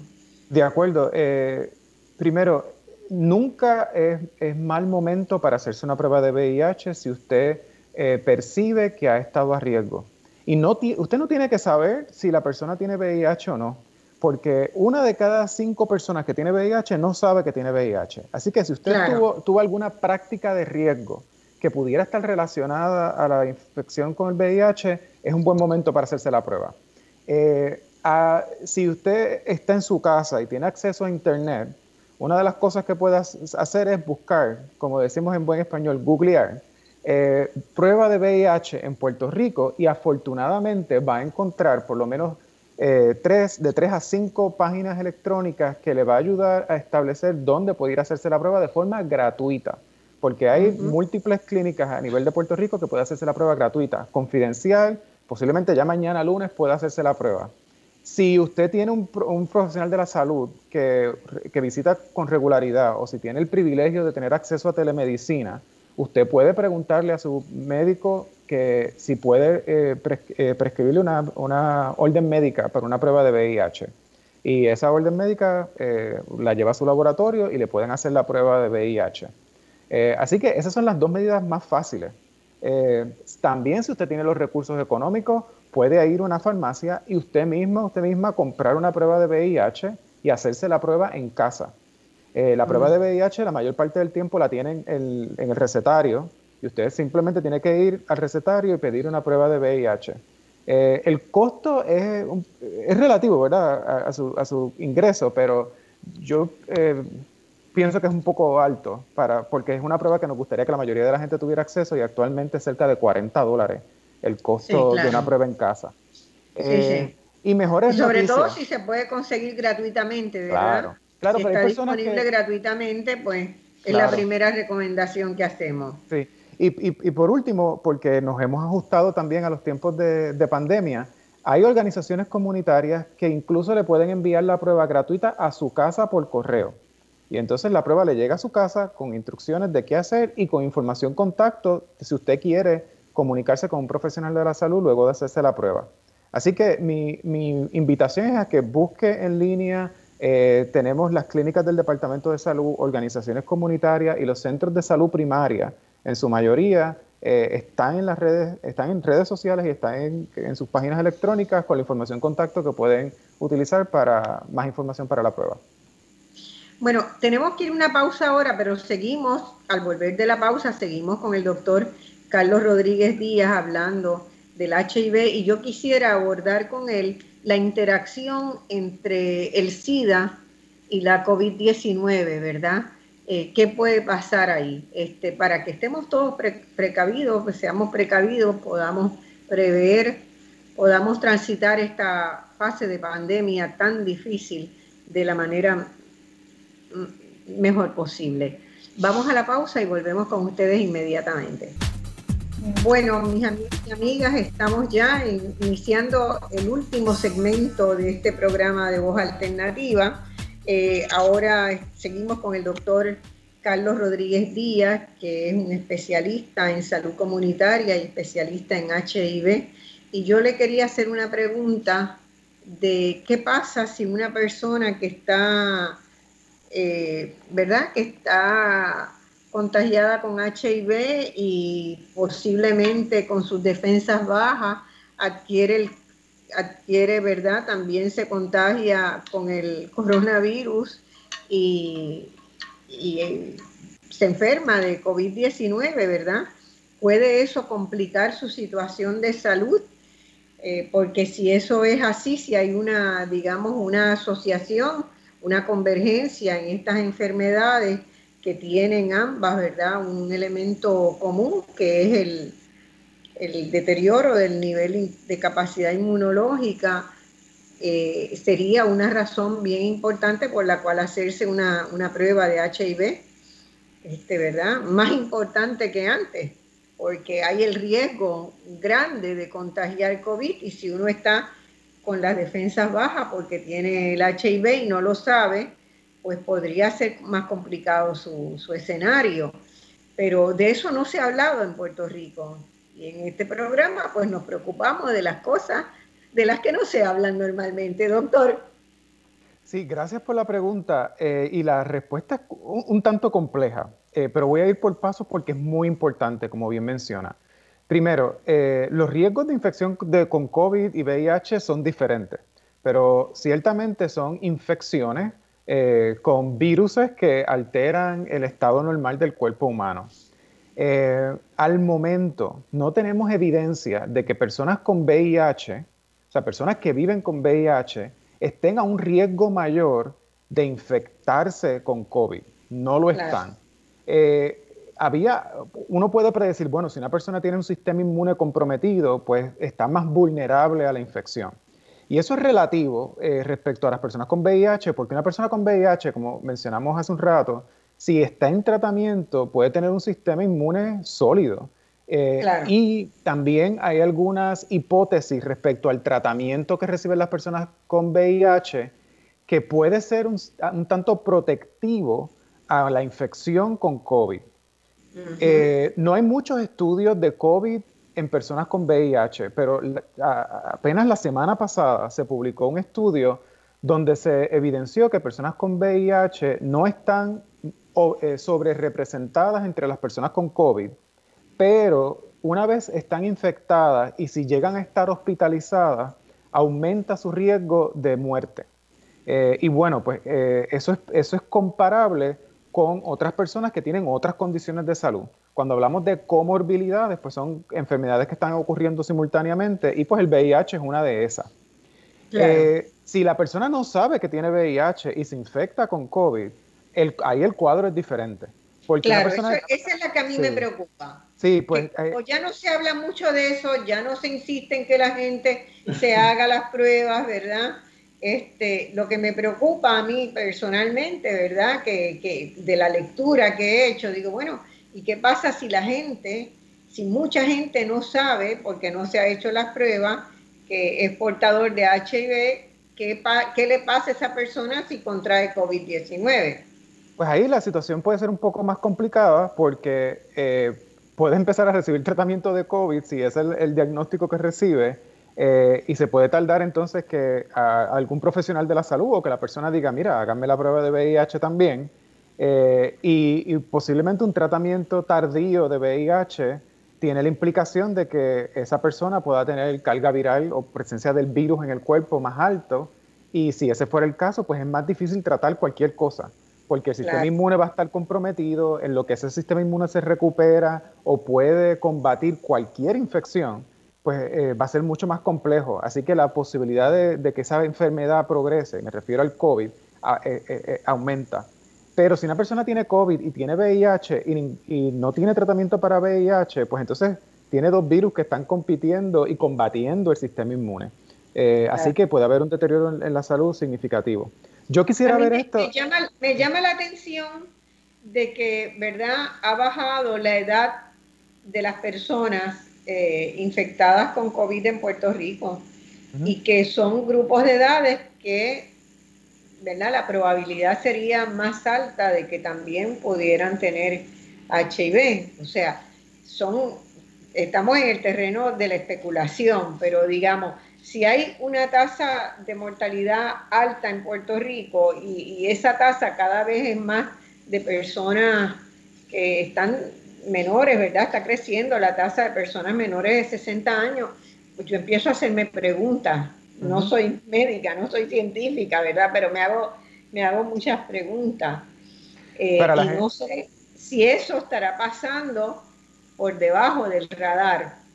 Yo creo que eh, a mí me gusta ver eh, estas oportunidades que, bueno, sí, son, pueden ser muy desastrosas, pero pueden ser oportunidades para, para mejorar la salud de la gente. Para mejorar, para que la, la ciudadanía tome conciencia de que a pesar de que estemos en medio de la pandemia, sería bueno estar seguro que no se tiene el HIV, ¿verdad? Correcto. Y, y ahora que estamos buscando información de dónde hacerse pruebas de COVID, eh, la, posibilidad de que hayan lugares donde usted pudiera hacerse la prueba de COVID que también hacen la prueba de VIH es bien alta. Así que aproveche la oportunidad. Si usted nunca se ha hecho la prueba de VIH y en algún momento ha tenido alguna práctica que puede ser de riesgo, y vamos, que una, una práctica de riesgo puede ser estar sexualmente activo, aunque sea con la única persona que usted ha estado sexualmente activo toda su vida, eh, eso puede ser un riesgo. Así que hágase la prueba de paso o converse con su profesional de la salud sobre el VIH y un profesional de la salud le puede ayudar a determinar qué tipo de, si hacerse la prueba es adecuado, cuándo hacérsela eh, y qué implicaciones puede tener cualquiera que sea el resultado. Eh, ciertamente con la epidemia de COVID estamos viendo mm, eh, un aumento de casos en personas jóvenes y es en ese mismo grupo de edad que se identifican la mayoría de los casos de VIH en Puerto Rico. Así que por lo tanto, estrategias que estén focalizadas en poblaciones jóvenes, pues mira, vamos a aprovechar la oportunidad precisamente esta conversación es el producto de por qué tenemos días de concienciación de condiciones de salud. Eh, deberíamos hablar de VIH de forma más cotidiana y con mayor frecuencia, pero no lo hacemos. Pero existe el primero de diciembre, lo marcamos en nuestros calendarios, la gente empieza a hablar, vemos la gente vestirse de rojo y ocurren estas buenas oportunidades donde podemos conversar de un, un asunto de salud que afecta a unas poblaciones más que a otras, pero que en general afecta a Puerto Rico. Eh, y afecta grupos eh, poblacionales importantes, eh, jóvenes y personas que, están en sus edades productivas y que queremos que estén en, general saludables para, nuestro país. Y, y, ni mencionar sus familias y sus entornos, ¿verdad? Pues fíjense que marcar esa fecha en mí provocó todas estas preguntas. Y dije, quiero hacer un programa sobre eso porque de eso apenas se habla y es importante hablar. Así que me alegro muchísimo. Quiero recordarle a nuestros radioescuchas eh, que vamos a estar contestando las preguntas que puedan tener de cualquiera de los tres temas que hemos tocado hoy. Eh, pueden hacer su llamada por el 787-292-1703, 04 y 05. Mientras tanto, yo sigo con el doctor acá conversando porque me parece muy interesante todo lo que está planteando. Y le hago una pregunta, doctor. Eh, ¿por qué no ha habido una vacuna de HIV? Mire, ah, eh, qué buena pregunta. La respuesta sencilla eh, ante un problema científico complejo. El, virus de VIH muta bien rápido y hay, hay varias expresiones del mismo virus que están afectando a los seres humanos al momento.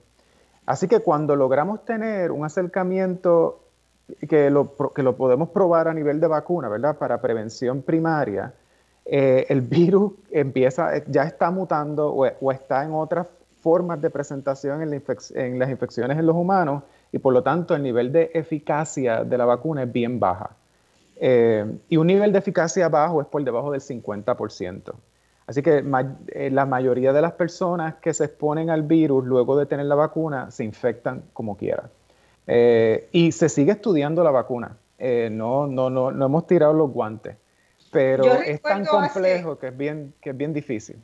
Hace cuatro o cinco años que en Puerto Rico se estaba trabajando muy firmemente y con, con una ilusión eh, fuerte en que se iba a lograr una vacuna, que había un grupo este, de científicos trabajando en una vacuna, entre los cuales había varios del recinto de ciencias médicas que estaban a punto de tener la vacuna, pero la vacuna no llegó. Eh, y el, y el, este, el coronavirus también muta muy rápidamente. Sí, pero son dos tipos de virus diferentes, los coronavirus y los retroviruses, que son las familias de donde provienen estos dos virus. Y entonces es por, e, e, es, por el tipo de virus y la forma en que muta y, con la velocidad que muta que tenemos eh, los impactos que tenemos. Eh, yo, yo confío en que vamos a seguir teniendo buenos estudios para la vacuna, confío en el trabajo que muchos de mis colegas en el recinto de ciencias médicas están haciendo. Desde la perspectiva de salud pública, eh, que es el trabajo principal que yo hago, eh, seguimos preparando a las poblaciones con la idea de que vamos a tener una vacuna. Pero algo bueno que tenemos con el tratamiento para VIH es que podemos lograr erradicación del virus. Eh, si, todas las personas que tienen VIH tuvieran tratamiento, supieran que tienen VIH y están en tratamiento, podemos reducir el virus. Y una persona en tratamiento con VIH hoy día no transmite el virus. No transmite. Y si a todas las personas que están a riesgo le damos todos los recursos que necesitan para prevenir la infección con el virus, pues entonces no hay transmisión del virus.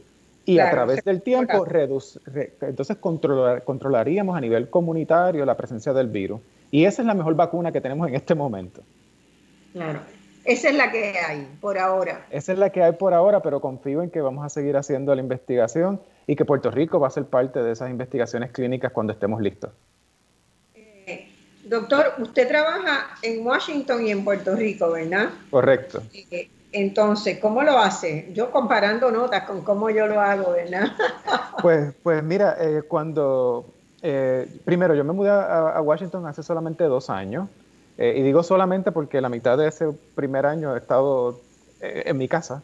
Eh, eh, cuando antes de que tuviéramos las medidas que tenemos con el COVID en este momento, yo viajaba a Puerto Rico cada dos o tres semanas. Así que es eh, mucho más fácil viajar desde Washington que desde Uruguay, ¿verdad? Obviamente, obviamente. así que, trabajábamos físicamente, estaba en Puerto Rico por lo menos una semana cada mes. Y parte de mis trabajos de investigación pues permiten que, que ese, ese intercambio ocurra.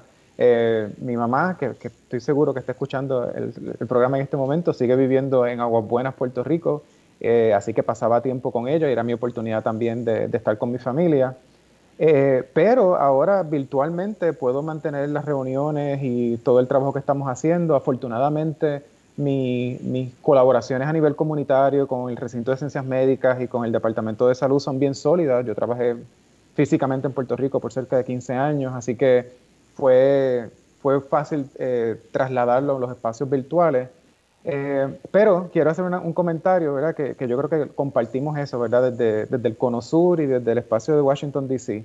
A veces hay que moverse a, espacios que nos provoquen pensar desde otros sitios, con mentalidades diferentes, y para mí esa es la misión personal y profesional en este momento de mi carrera. Eh, mi compromiso con el trabajo en Puerto Rico es permanente y quiero seguir trabajando con y para Puerto Rico.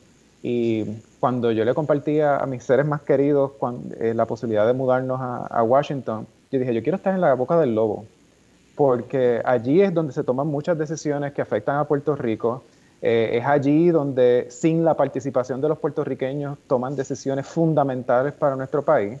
Así que yo quiero hablar ese idioma, yo quiero estar más cerca eh, y quiero, quiero formar parte de esa conversación y extender el trabajo que es importante para nuestro país. Así que esa, es mi, esa ha sido mi misión aún estando aquí en, Washington. Bueno, igual digo, igualito, te copio. Eh, tenemos llamadas, vamos a, la primera llamada. Buenas tardes. Sí, buenos, buenos días, buenas tardes. Eh, esta señora Lugo, ¿quién le habla? Eh, yo tengo una pregunta bien corta y bien simple. Eh, ¿Por qué si tiene que ver básicamente con nuestro sistema inmunológico eh, la posibilidad de las complicaciones del virus? ¿Por qué no aparece la asociación de, de dietistas, de nutricionistas y se empieza a bombardear los medios de educación sobre este tema?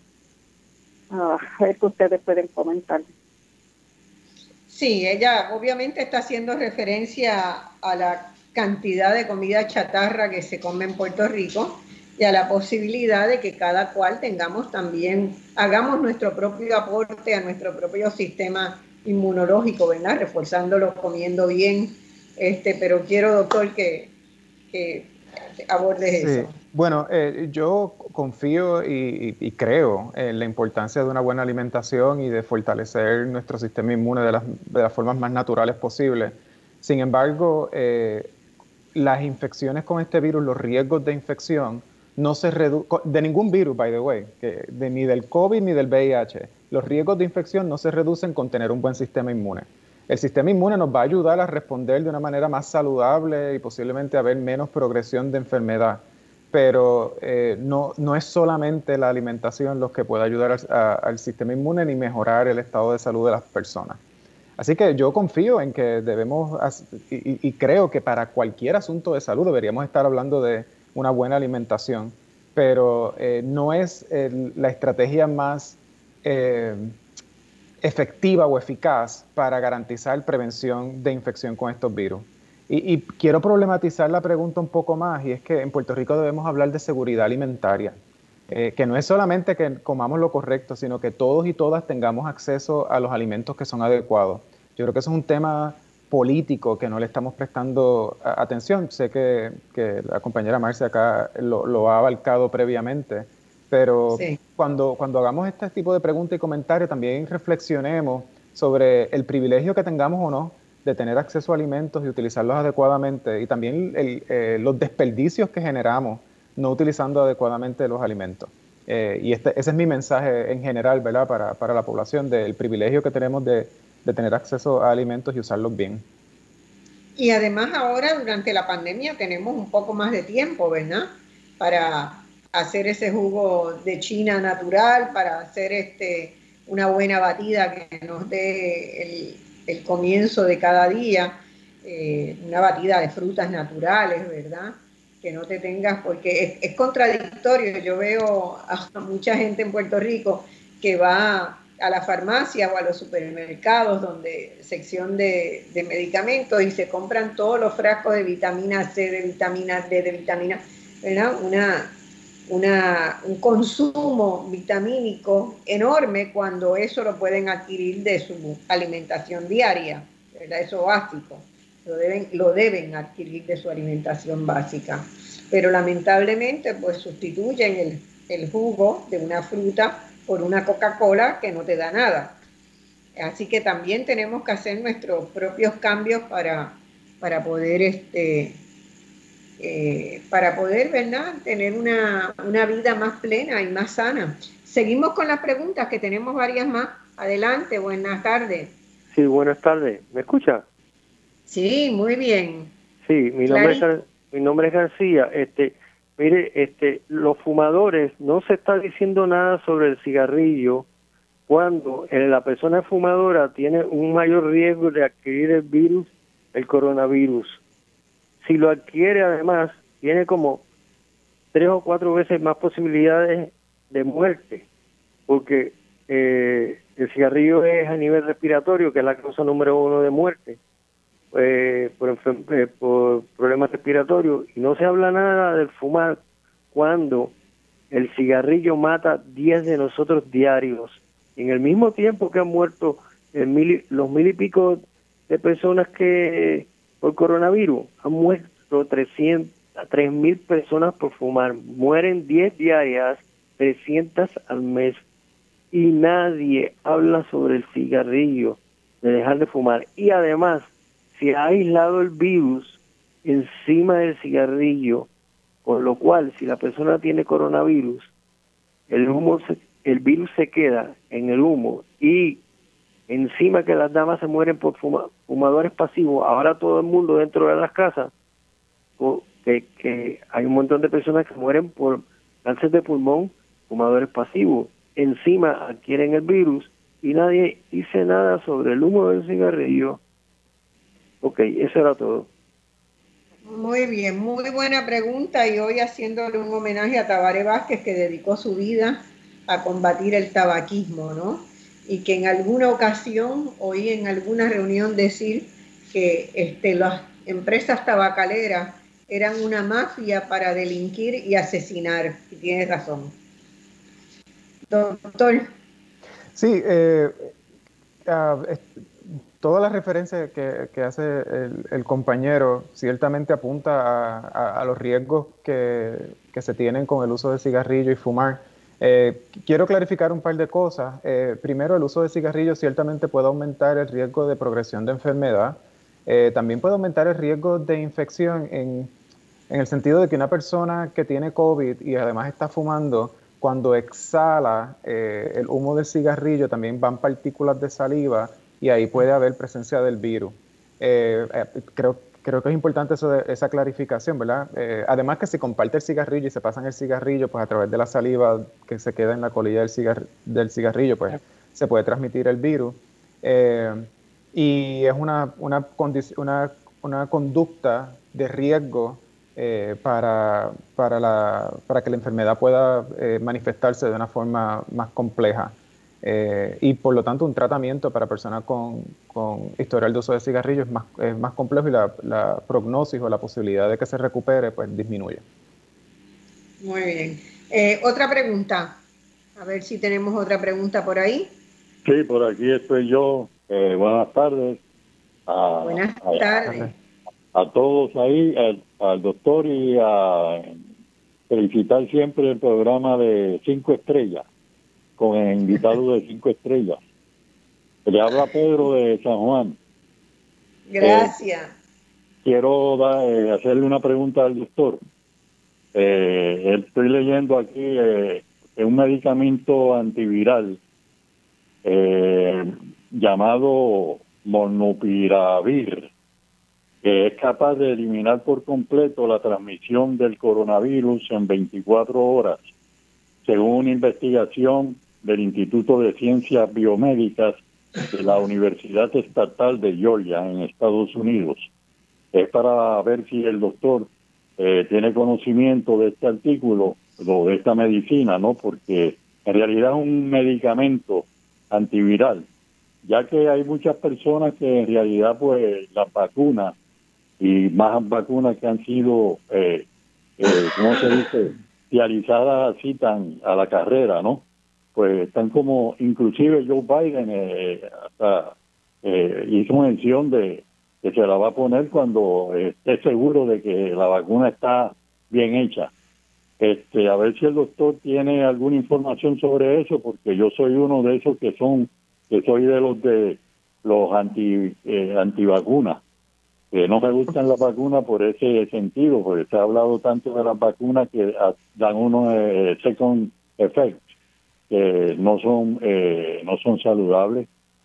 Para ver Gracias. qué dice el doctor. Gracias por la pregunta. Eh, y qué bueno que, nos trae el tema de la vacuna. Primero, la pregunta que usted hace sobre un acercamiento terapéutico, medicamento para, el, para, unas, para las personas que tienen la infección. Vamos a seguir viendo información sobre estudios nuevos de cómo tratar el coronavirus, porque pues está ocurriendo la infección y estamos eh, así es que funciona la medicina eh, y, el cuidado farmacéutico. Eh, y este puede ser un nuevo tratamiento que esté disponible, pero va a pasar por todos los sedazos y los procesos de investigación para garantizarle que si se hace disponible sea seguro. Pero si usted confía en un medicamento que pueda ayudar a retrasar el progreso de enfermedad en 24 horas, también debería confiar en las vacunas. Las vacunas eh, se estudian con la misma rigurosidad que los medicamentos. Eh, vamos a tener vacunas ah, que se van a aceptar para tratamiento bien pronto. De hecho, ahora el 10 de diciembre es la primera reunión del FDA para aprobar vacunas. Yo formo parte de un equipo de, investigación que trabaja con, los institutos nacionales de salud para garantizar que las vacunas eh, estén informadas para diferentes comunidades. Confíen en el conocimiento científico. Si confían en los tratamientos, confíen también en las vacunas no promoveríamos ninguna vacuna para uso a menos que sea segura. Eh, y yo creo que esos temas de conversación, ¿verdad? Ya, ya pronto nos tenemos que ir eh, y combinar el programa, pero con gusto me hago disponible para cuando haya la oportunidad conversar sobre vacunas eh, para COVID, porque ya la semana que viene es probable que empecemos a, hablar de, de, aprobaciones. Bueno, doctor, tenemos ya que irnos, siempre nos quedamos cortos. Ha sido un verdadero placer tenerlo eh, y no va a ser la primera vez. Y este programa está a su disposición para cuando tenga comunicaciones importantes que hacerle a la población de Puerto Rico y a la población de la diáspora que nos escucha y a la población de América Latina que también nos escucha. Un abrazo grande, muchísimas gracias y muchas gracias al control, como siempre, espléndido que nos permite hacer estas locuras de estar en un lugar y estar en otro en simultáneo. Hasta el domingo que viene. Gracias. Gracias.